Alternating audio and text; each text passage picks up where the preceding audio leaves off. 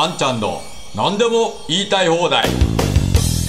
皆さんこんにちは。あんちゃんこと安藤博です。本日もあんちゃんの何でも言いたい放題ということでお話をしていきたいと思います。えーっと、原子力発電所を再稼働するという話を今の岸田政権では決めたということですけれども、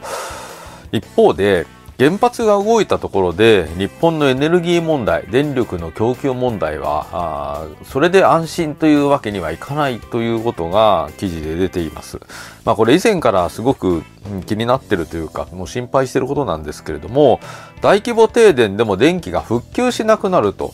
こういうことですね。まあ、これは河合正史さんという方が未来の年表業界大変化という本の中で書かれているところが、まあ、一部記事になっているんですけれども、まあ、電力の安定供給というのは、まあ、先進国としてはあもう当然のインフラですし我々の生活はもはや電気なしには全く成り立たないという状況になっておりますので、電気を安定電気を安定供給させるというのは政治にとっても大きな仕事であるわけです。で、まあ、ご承知の通り今日本では原発があんまり動いていないという状況ですけれども今のウクライナ紛争ウクライナ戦争を見てもですねねやはりエネルギーがどこでどう止まってくるかわからないと海外にエネルギーを依存している以上はあ海外で何か紛争が起きればあすぐにその輸入が途絶えていくということが考えられますので、まあ、そうなったら日本の電気は起こせないということになります。まあ、そういう意味でも国産のエネルギー電源確保というのは非常に大事なことですし再生可能エネルギーがじゃあそれだけの大規模な発電ができ発電ができるかといったら、まあ、それは相当難しい話ですから、まあ、今のところは原発を動かさざるを得ないよねという結論になってくるんだろうと思います。まあ、しかし原発を動かしたからといって電気の安定供給が保てるかといったらそんなことはないということですね。今日本では送電線の建設や保守点検を行う技術技術者は新規就職者が少ないだけではなく若手社員が早期退職するため人手不足が慢性化していると。で、一般社団法人送電線建設技術研究会の資料によれば2000年度には7406人そういった技術者がいましたけれども2020年度には5786人だと。でここまで減った背景には少子化の影響があると。まあ、したがって、えーこれからですね、えー相当人手不足の状況が深刻化をしていくということです。そして一方で、えー国内の鉄塔と送電線の老朽化は著しく、現在は毎年1000機のペースで更新が必要となっている。送電線鉄塔は約24万機、電線総延長は約8万キロに及ぶが、経済産業省の資料によれば、鉄塔の3割弱にあたる6万5千機は1970年代の建設だ。同省はこれから建て替えや大規模修繕の必要性が高まるとしている。わずか6000人弱で8万キロもの送電線を保守、点検するだけでも大変だというのに、こうした需要増が加わったのでは人手不足はさらに深刻化しよう。ということですね。まあ、あの、今、日本は、あの、いわゆる武力攻撃と言われる安全保障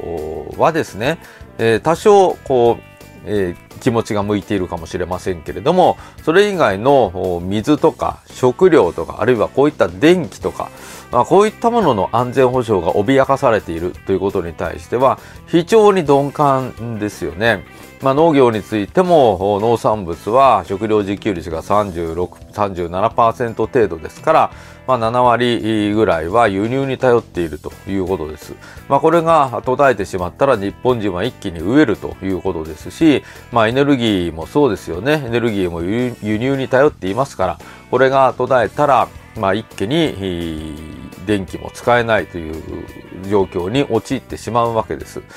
まあ、このようなものがなんでこう心配しないで使えるかって言ったら、それはやっぱり日頃からいろんなところで努力をしている、支えてくれている人たちがいるからなんですよね。で特にこの電力というものは、あの、安定供給されて当たり前、スイッチ入れたらつくのが当たり前っていうのに慣れてしまっていますけれども、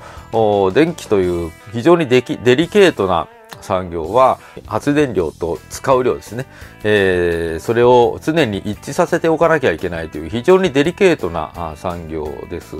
まあこれをちゃんと維持をし、そして台風とかも多い土地柄ですから台風とか地震とかで送電線に何かがあってもすぐに復旧できる体制を作ると、まあ、これが今までの電力会社に課せられていた使命であったしそれに応えてきたのが日本の電力システムでした。まあ、でもこれを発送電分離ということで自由競争しなさいということになってしまいましたから、まあ、そういった安定供給のための人を抱えてより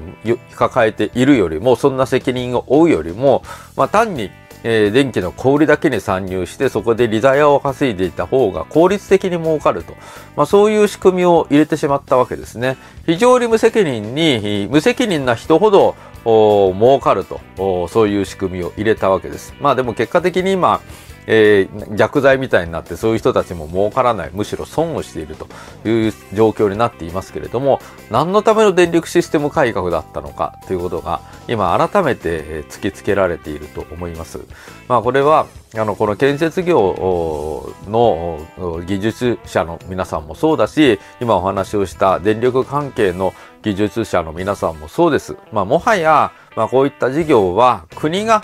しっかりと管理をして技術者の育成をして、えー、そしてベテランの技術を持っている人から若い世代へと技術の承継を図るということが今本当に求められていると思います。まあ、こういったことを自由競争とかに任せていたらもうとても成り立たない。